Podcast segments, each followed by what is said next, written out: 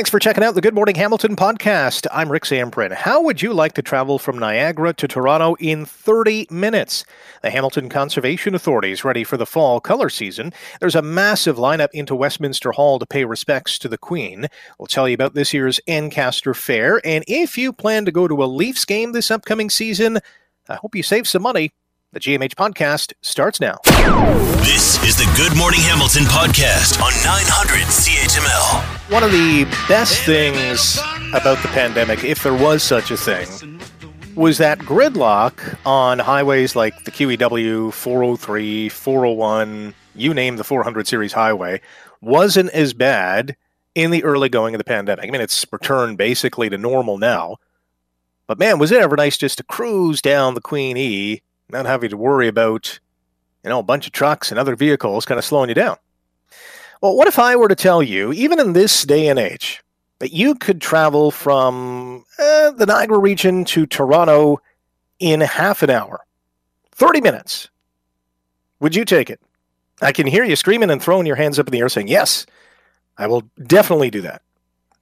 Well, excuse me, launching in the summer of 2023, there is a new rapid transit hovercraft service that is going to be taking passengers between Niagara and Toronto and vice versa in half an hour. Chris Morgan is the founder and CEO of Hoverlink Ontario Inc. and joins us now on Good Morning Hamilton. Chris, good morning. How are you? I'm good. This has been tried before to a similar extent, but it has never really stuck. How is this time going to be different? I think when you when we looked at, I think that's how we started this whole this whole process. I, I looked at the opportunity in 2011, really just on a, a casual conversation with family in the UK, and we talked about technology and and you know where it needs to be and how it can work, especially around cities that that have water water links, for lack of a better description. And so I just started researching it. So I spent a good number of years looking through it and found out, you know, it really came down to population densities uh, structures, roadways, gridlock, uh, urban sprawl, and then ultimately the craft technology and, and what we really need to to cross a body of water like Lake Ontario 12 months a year reliably and consistently. And then I went about working on, on that process. And, and uh, Michael Clemens, good friend of mine, after about two years of research, I finally shared it with somebody, and it was, it was he I spoke with. And this is starting to make sense, Michael. Can we punch more holes in it? Let's see what we can do. I was nervous at first when I, uh, this is making sense. What am I missing? What am I missing? and uh, just being respectful for all the predecessors. And uh, I think it came down to uh, just where we are in in you know 2011 to to 2022, and uh, and the craft. The craft uh, is very capable. We've we've re-engineered her significantly in a, a number of ways, and I think that's uh, that's the game changer piece that everyone keeps telling me about when we talk uh, talk about this walk. So, give us a sense of how this is going to work. Uh, I understand it's going to go from Port Weller to Ontario Place. Is this yes. hovercraft going to be able to uh, house just people, or are there vehicles coming out of this? How, how is this yeah, going this, to work? This this this this uh, design of the craft is, is, strictly for passengers and some small parcel service. You know, the small couriers and uh, perhaps uh, you know post and mail. We can we can offer that uh, as an additional service to move things back and forth, but it's strictly for passengers. Uh, we won't be taking cars uh, in this generation of craft or trucks. Uh, that's a that's a future opportunity that uh, we've been engaged with for about three years now. Again, I keep everything, you know, under the radar until we really feel comfortable coming up above and saying, "Here's here's what we have. Here's what we're we're going to do." So it's it's about moving people and getting them to A to B, and and I think that's that's the primary focus on on this process right now how many hovercraft are going to be in the fleet and what are the departure times and arrivals? Is this an all day, seven days a week, 365? Yes, it, it uh, it's 365 days a year. Two craft in the initial launch. Each craft carries 180 people. She can run the she can run the lake in, in half an hour. She was approved. I had her certified and, and approved the engineer plans and designs from Transport Canada Marine Division and their agency back in 2015 And because we re we re-engineered a number of things that, that made most sense and and made uh, made the craft more robust. What's interesting is it's it's she, and I say she because in marine terminology, vessels are usually female, and I and I said so she's she's very uh, capable now, and and when we look at it, half an hour, She's sustainably green, economically sustainable on how she moves. It's 48 trips a day. It's 365, and uh, yeah, I think it's it's something that that we need to look at. And and again, it's there, there's a lot of travel movement in the Golden Horseshoe area. So whether you're a tourist, a commuter, uh, you know, family visiting, uh, students trying to make it to the other side of the lake for for education, uh, I think it, it, it's it's a new option. I don't I don't really see us as a competitor. I see us as a complement, and we'll work with the other uh, uh, transit and, and transportation modes that are in the system. We're not going to leave you high and dry when we drop off the other end. We have uh, new electric uh, shuttle buses that are part of the fee that will take you, if you're going to South Shore, one will be dedicated to Niagara Lake, one headed to Niagara Falls, Clifton Hill area, and one uh, into St. Catharines and hit the links. And then in Toronto, we'll have them as well there that can, you know, service Billy Bishop Airport or Union Station or even the Royal York. So we're going to work with all levels of government as we have for the last six, eight years and uh, work through the best plan for the public. Chris, we have uh, 30 seconds to talk about maybe one of the more important aspects of it is how much is this going to cost? What's a one way uh, fare like? Is there a monthly subscription, a yearly fee? Tell us about that. Our, our marketing team has worked through that, and right now we looked at a return trip of uh, between 50 and $60, so 25 to $30 single trip. And uh, as we get closer to launch, we'll have uh, some more releases uh, working to the public that, that explain where we are and what we're doing and, and how we manage those those opportunities and and programs. And do you think that price and the fact that they don't have to deal with gridlock is going to entice a lot of people to jump on board? I think I think when you look at what people's time is worth now, and I think COVID even proved that that you know you're you're getting some decentralization from work patterns and, and where you need to be at work. So I think definitely it comes down to time. If I can spend thirty dollars for thirty minutes of my time rather than you know particularly people in the Niagara region, it's two to two and a half hours to get to Toronto on a good day, and that's without any environmental snowstorms, rain, thunder, all those those things, and accidents. And so you're you're adding two, four hours a day return trip. So you say, you know what? If I can take you four hours and, and, and move it down to an hour, you've got three hours of your life back per day. That's a lot of time. Chris, we got to leave it yeah. there. Thank you for your Thank time you, today. Good luck with this. Great. We'll be in touch. Chris, Talk to you soon. Chris Morgan is the founder and CEO of Hoverlink Ontario, launching in the summer of 2023. You're listening to the Good Morning Hamilton podcast from 900 CHML. We know what September brings cooler temperatures. We've certainly felt that over the last number of days, depending on where you are. It also brings some unbelievable fall colors. Welcome back to Good Morning Hamilton on 900 CHML. Rick Zamperin with you. I was out for a walk with the dog the other day and noticed that one of the trees on my street are changing color. Leaves are doing their thing as they are apt to do at this time of the year. Some trees are different; they take longer and they stay green longer, but others are they're they're ready for fall. Like, all right, let's change, let's drop, and get ready for the cold, bitter months of winter ahead. Well, with that in mind, and with the picturesque fall color season fast approaching, the Hamilton Conservation Authority says people who want to visit places like Dundas Peak, Webster's Falls, Tews Falls, they will require an advanced reservation system or advanced reservation uh, starting this Saturday. Bruce Harsnitz is the manager of conservation area services at the Hamilton Conservation Authority and joins us on Good Morning Hamilton. Bruce, good morning. Good morning, Rick. So, why is this reservation system being put in place? Well, over the last few years, as you've mentioned, with the colors going as uh, vibrant as they do in the fall, the Spencer Gorge has be- attracted thousands of people, and it's overwhelmed the conservation area and the community of Greensville where it's located. So to try and uh, reduce the congestion in the area and increase safety and also increase the visitor experience for those coming to see the fall colors, we've instituted a reservation system to limit the number of people in the area at any at any one time. We've had um, for for years and years and years people go out and visit these sites because of the fall colors, but really when the pandemic came and people weren't allowed to go to stores to kill some time they thought hey let's let's check out nature. This this whole phenomenon of seeing the outdoors and seeing the fall colors really exploded uh, i would say over the last couple of years. Is I'm, am i on the mark or off the mark there?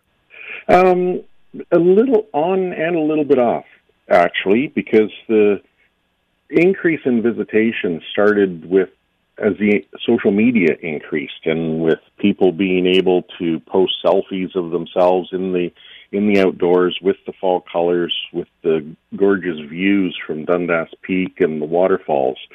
Uh, we actually saw a, a spike in uh, attendance just before COVID for a couple of years there. And then yes, once COVID hit and all the restrictions came into place, people couldn't travel. So they discovered everything that was nearby and natural and and realized that they didn't have to travel very far to get out into the outdoors and see some beautiful sights. How does someone make a reservation and how much does it cost?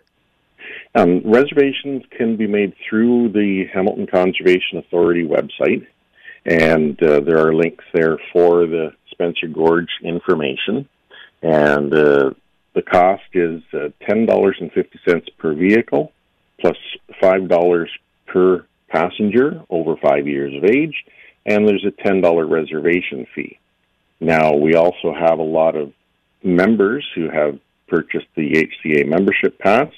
Uh, for those people, the admission fees are waived because that uh, pass gets them in so they simply have to pay the $10 reservation fee.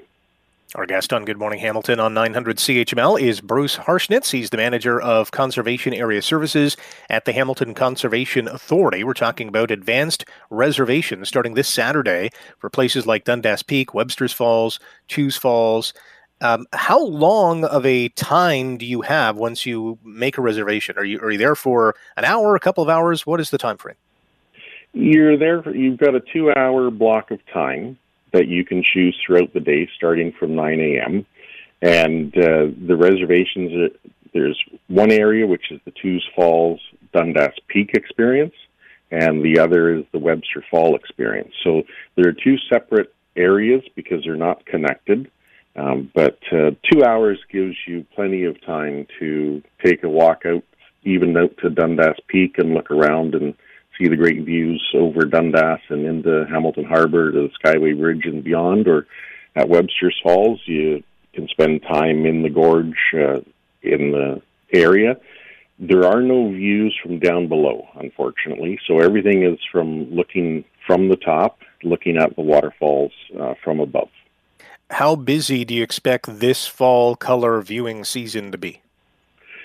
Well, we're based on previous years. The weekends have been sold out.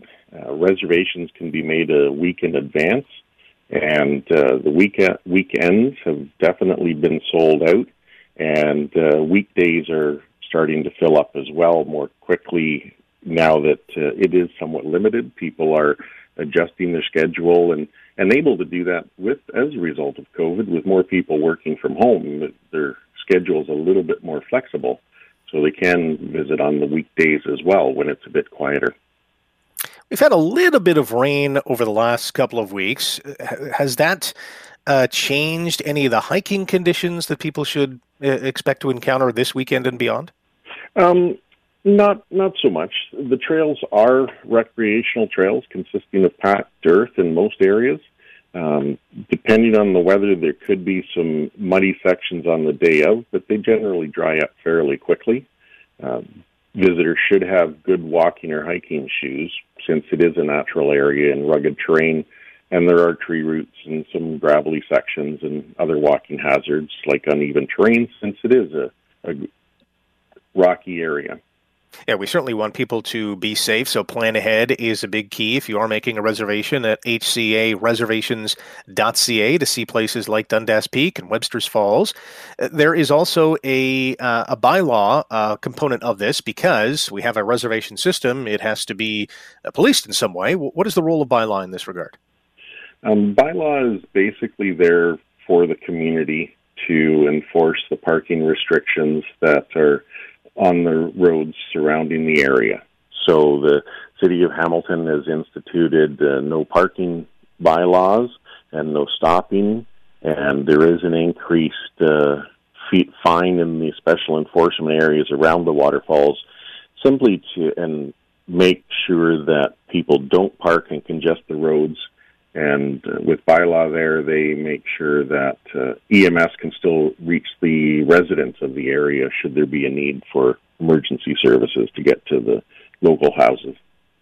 Just before we let you go, Bruce, when is the last point in time someone can make a reservation? Um, they can make a reservation up until the day before they want to go. So sometimes uh, with with quieter days during the week, they could wait and see what the weather's like. But uh, on the weekends, it is best to uh, plan ahead. And as far as you can, like I said, we can accept reservations up to a week in advance. And the area is open, rain or shine. Uh, we don't uh, shut down if it is raining because Mother Nature's still out there, and you can actually get some very nice colors when it's overcast. Um, so, if, if I wanted to make a reservation in November, I could do so as well. No, you can only do reservations a week in advance, and right now. Uh, our reservation system will just be going through the fall colors, and then after that, it'll be uh, first come, first serve. So probably by November, the reservation system will be ending. All right, good stuff. Bruce, really appreciate your time today. Thanks for joining us. Well, thank you for having us on. That is Bruce Harshnitz. He's the manager of Conservation Area Services, Hamilton Conservation Authority. If you want to make your reservation to visit Webster's Falls, Tews Falls, Dundas Peak as the fall color season arrives, you can do so online, hcareservations.ca. All the pricing, all the rules and regs are on that website. You're listening to the Good Morning Hamilton podcast from 900 CHML. We are a few days away from Queen Elizabeth II's funeral, which will happen Monday, 6 a.m. Eastern Time. We'll broadcast it for you live here on 900 CHML. The lineup of people to see Queen Elizabeth II's coffin at Westminster Hall is said to stretch for more than 16 kilometers, might be even longer than that now. And by the time Monday rolls around, or at least Sunday, experts security officials are anticipating as many as 400,000 people will have been in line to pay their respects to the Queen. That is almost the size of the city of Hamilton. Imagine virtually everyone in Hamilton being in line to see the Queen's coffin. Iris Goldstein is a freelance journalist and editor, morning editor at Marie Claire US, covering celebrities and royals, and joins us live from London, England. Iris, good morning. How are you today? I'm well, thanks. How are you? I'm not too bad. What is the mood like in Britain this week? I have to say, I haven't noticed that big a change. Um, people are sort of going about their daily lives, but obviously, everywhere you go, there's signs, you know, for honouring the Queen, and and as you said, there's that gigantic queue in Westminster. So obviously, it's affecting people. Um, but for the moment, I think that you know it, it, it was sort of as expected. So there's a bit of a keep calm and carry on. The uh, the lineup, as you mentioned, stretches for kilometers. H- have you been in it? Do you plan to join it at some point? Um, I don't because I don't think I have the stamina. People are camping out for, for nights. They you know they've brought their thermoses of soup and uh, and you can't leave the line. So it, I mean, it's dedication, and I I admire it, but I'm not planning to join at the moment. Yeah, security officials are saying once you're in the line, you're expected to probably be waiting about 30 hours. So, yeah, you know, a testament to all the people who are in that line to pay their respects. What, what do you think the Queen's legacy is going to be? I think it's very different for a lot of people. I think everyone has a strong emotional response to the Queen and her legacy um, as she leaves us. Obviously, she was beloved by so many people, as we're seeing. Um, but there's also some difficult feelings there with some people who don't know quite if, if the monarchy is something that they want for their country. Um, so I think it's complicated, and I think we're going to sort of have to see what happens there. I think one of the biggest things that's going to be disrupted now is that she was the monarch for 70 years, which means that most of her subjects only knew one monarch for their entire lives. And she was reigning while there were so many changes happening in the world, so many really disruptive things.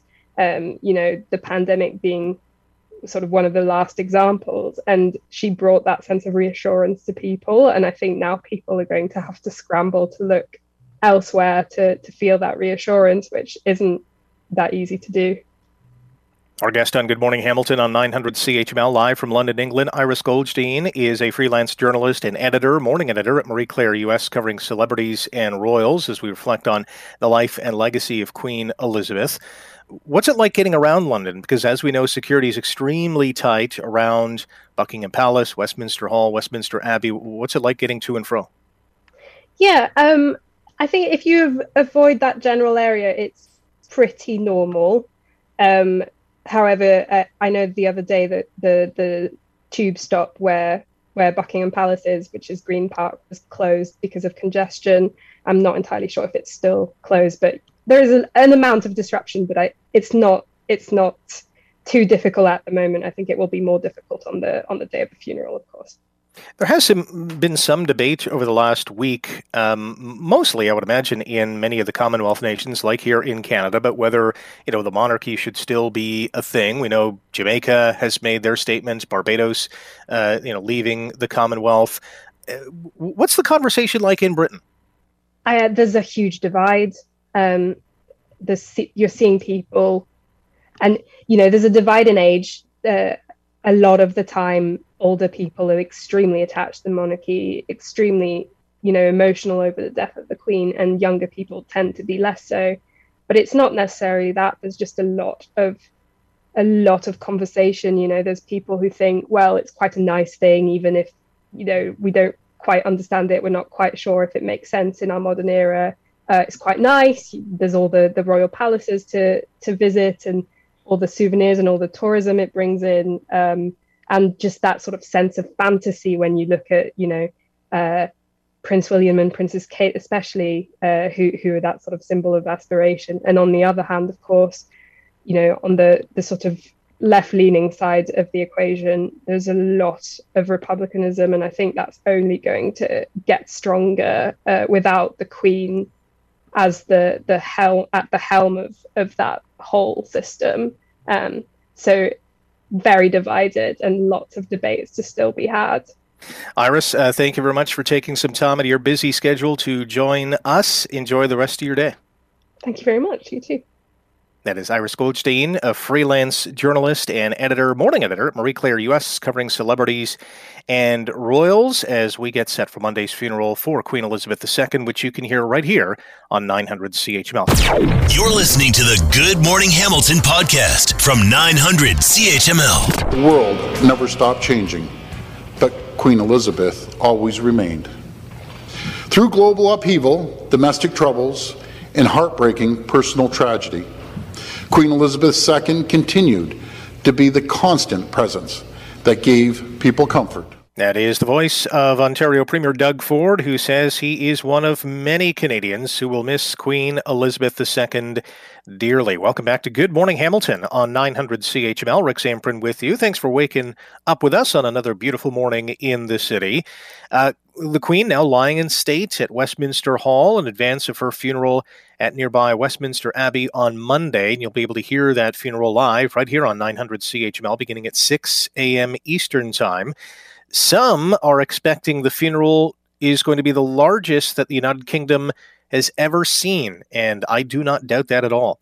Joining us now live from London, England, is Ben O'Hara Byrne, the host of A Little More Conversation, which you can hear weeknights at 10 p.m. on 900 CHML. Ben, good morning. Where do you find? Where do we find you this morning?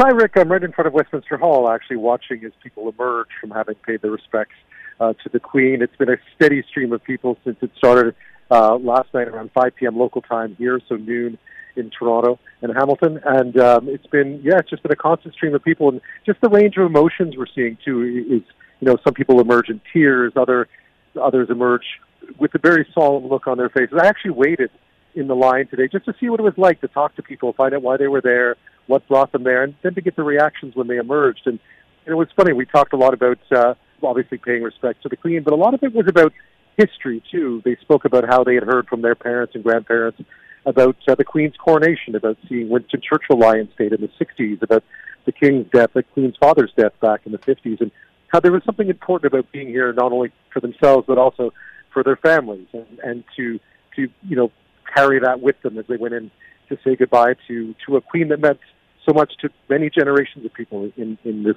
in Britain as well.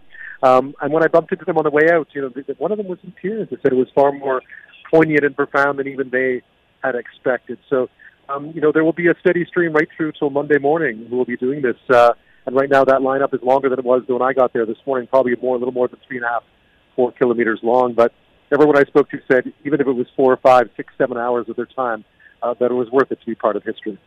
Yeah, we've uh, we've heard that you know this line stretches um, 16 kilometers plus. Uh, by Sunday, it could accumulate in in total uh, from when it started to when it ends on Sunday to about 400,000 people. Are you kind of hearing those same figures being bandied about? Yeah, I mean, the, the figures of the number of people that they've been able to get through. At one point, they were talking about three quarters of a million. It seems to be. I mean, I waited in the line just to see what it was like, and it was very efficient. It moved very quickly. Um, you know, it, it's clearly there are a lot of people, so it takes time, and there's airport style security right before you enter uh, Westminster Hall, so it, it does slow down.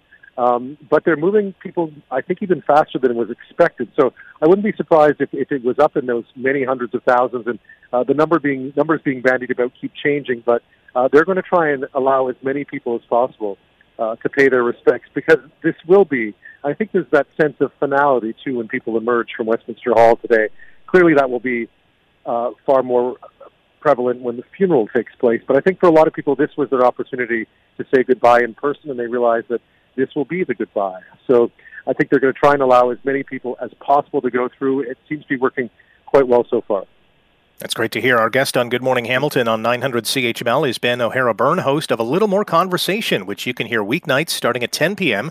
on 900 CHML. Ben is in London, England to cover this week's uh, uh, procession, um, the Queen lying in state, and will be on Monday at Westminster Abbey covering the funeral as well. I understand you met some Canadians who flew to England just for the funeral.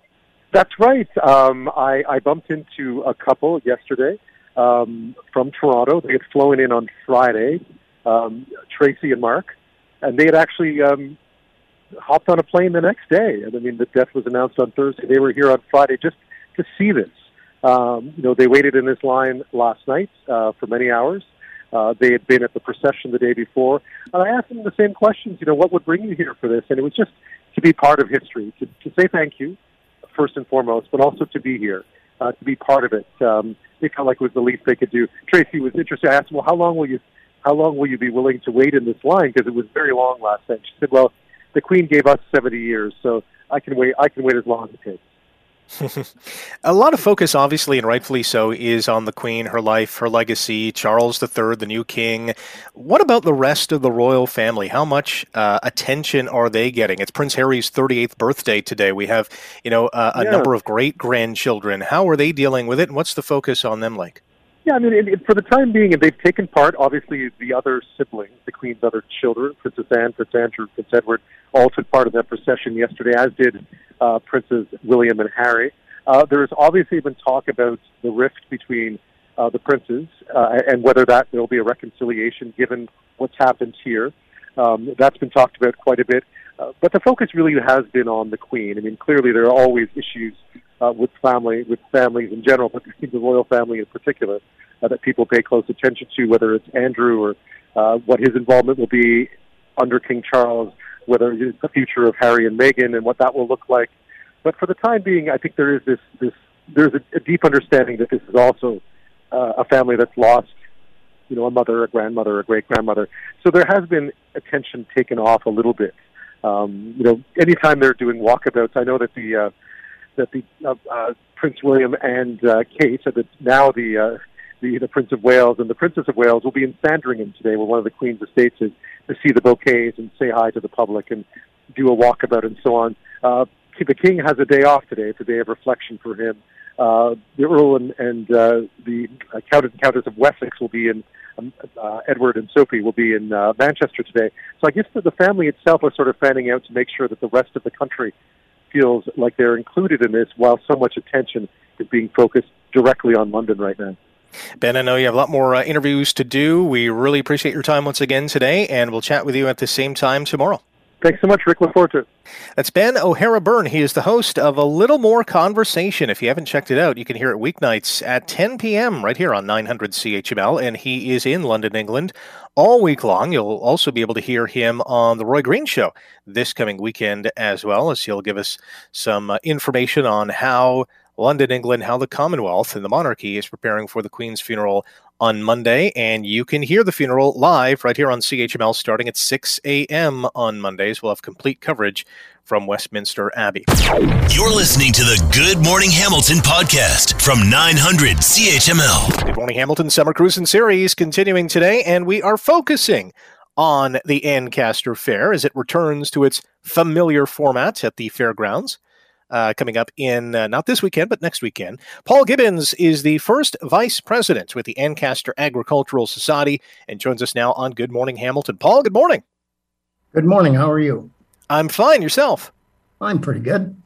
Uh, I understand the Ancaster Fair is going to be back to normal this year. Yes, we're very excited. After almost a three year hiatus, we're back full steam, and we've got a lot to offer for everyone. Does it seem like putting on an old pair of jeans that just fit comfortably in terms of planning for this year's fair? Well, certainly Ancaster is a very mature fair, and we've got a lot of great people that know what they're doing. So, yeah, it came together pretty nicely. Is is this going to be the same as in past years? Is it going to be bigger than than what we've seen in past years? Well, certainly uh, many things are going to be the same, but it is going to be bigger. We have our new um, event center, which is the premier event center for equine, uh, cattle, sheep, whatever you want to show in it. There's nothing quite like it in southern Ontario. Ancaster Fair returns to its familiar format at the Ancaster Fairgrounds September 22nd to the 25th as part of our Good Morning Hamilton Summer Cruising Series today. Paul Gibbons is the first vice president of the Ancaster Agricultural Society and joins us on the show. We've had, over the last uh, couple of years, certainly as the pandemic began, a lot of newcomers to Hamilton, people especially from the GTA, you know, cashing in on their million dollar homes and coming up here and living in Hamilton. If if they have, you know, a thought of, hey, we should check out the fair, what can they expect to see? Well, we have all of our usual shows. Um, the highlights are we have our demolition derby Thursday night, Friday night, and Saturday night.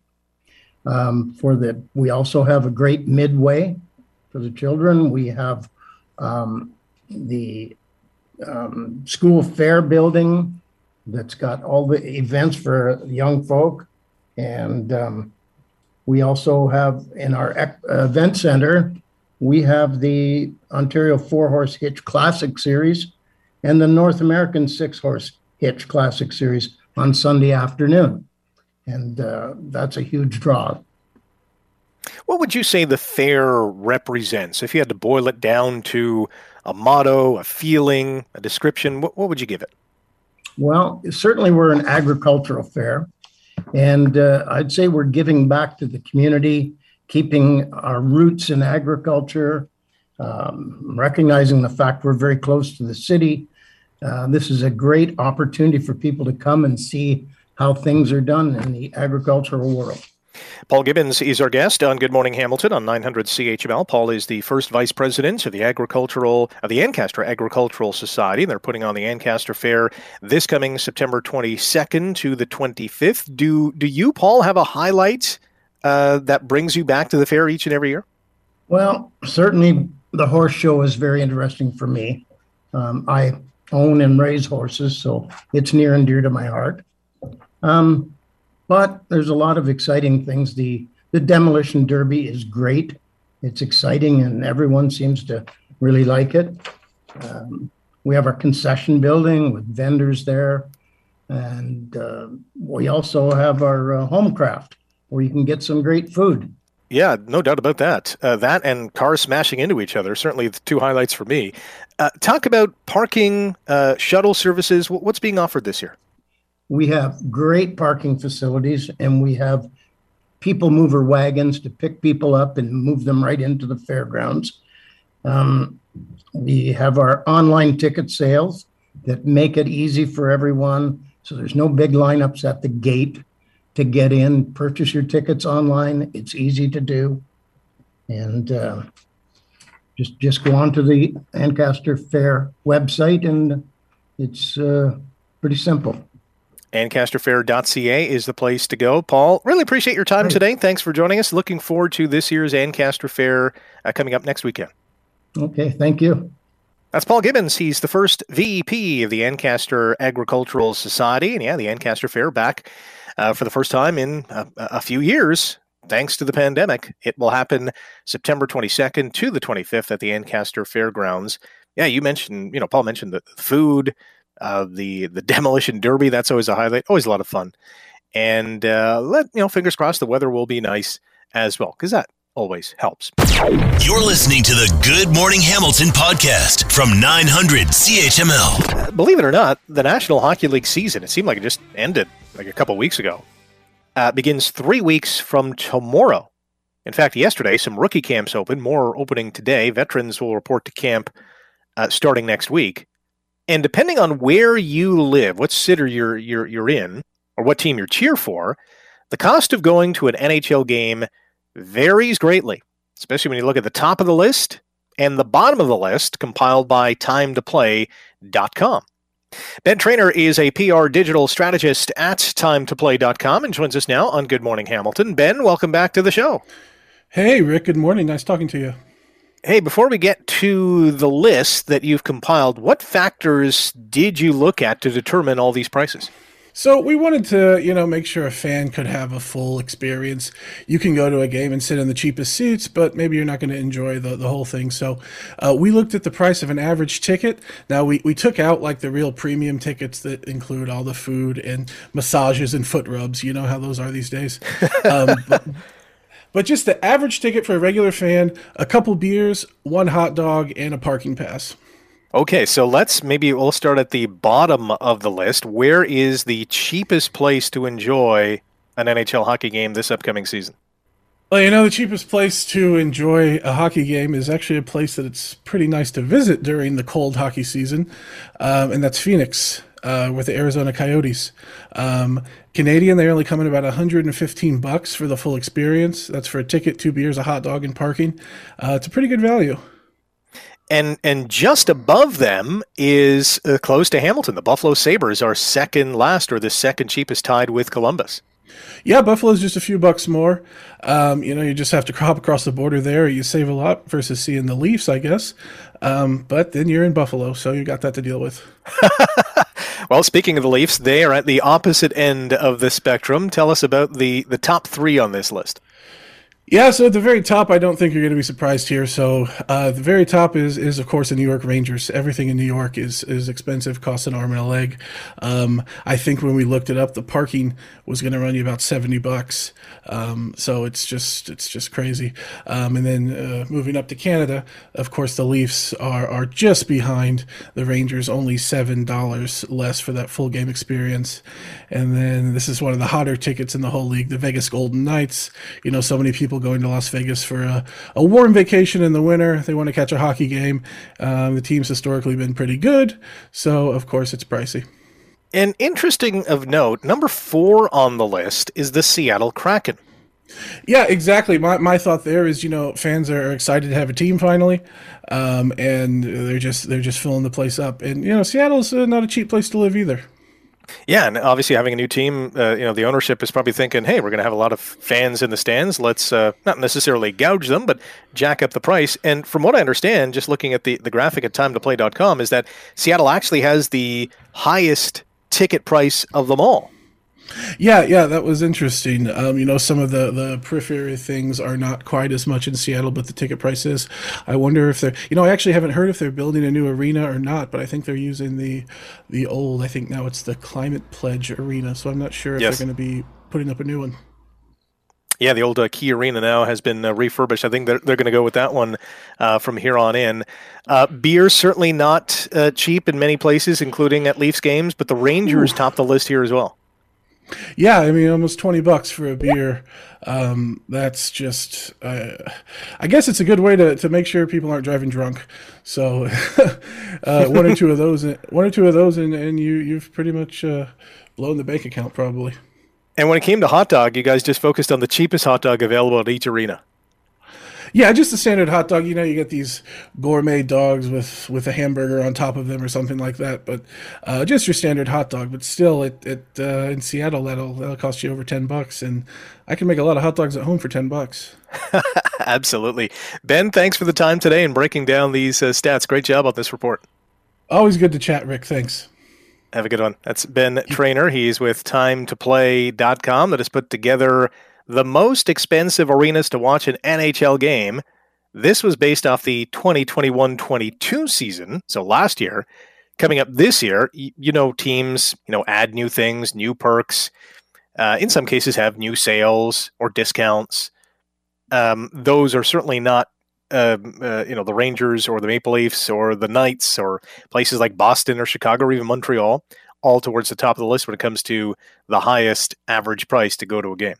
If you're going to a game, especially Leafs game, save up because you're going to need it. Thanks for listening to the Good Morning Hamilton podcast. You can listen to the show live weekday mornings from 5:30 to 9 on 900 CHML and online at 900CHML.com. The Good Morning Hamilton podcast is available on Apple Podcast, Google Podcast, and wherever you get your favorite podcast. I'm Rick Zamperin. Thanks again for listening, and don't forget to subscribe to the podcast. It's free, so you never miss an episode, and make sure you rate and review.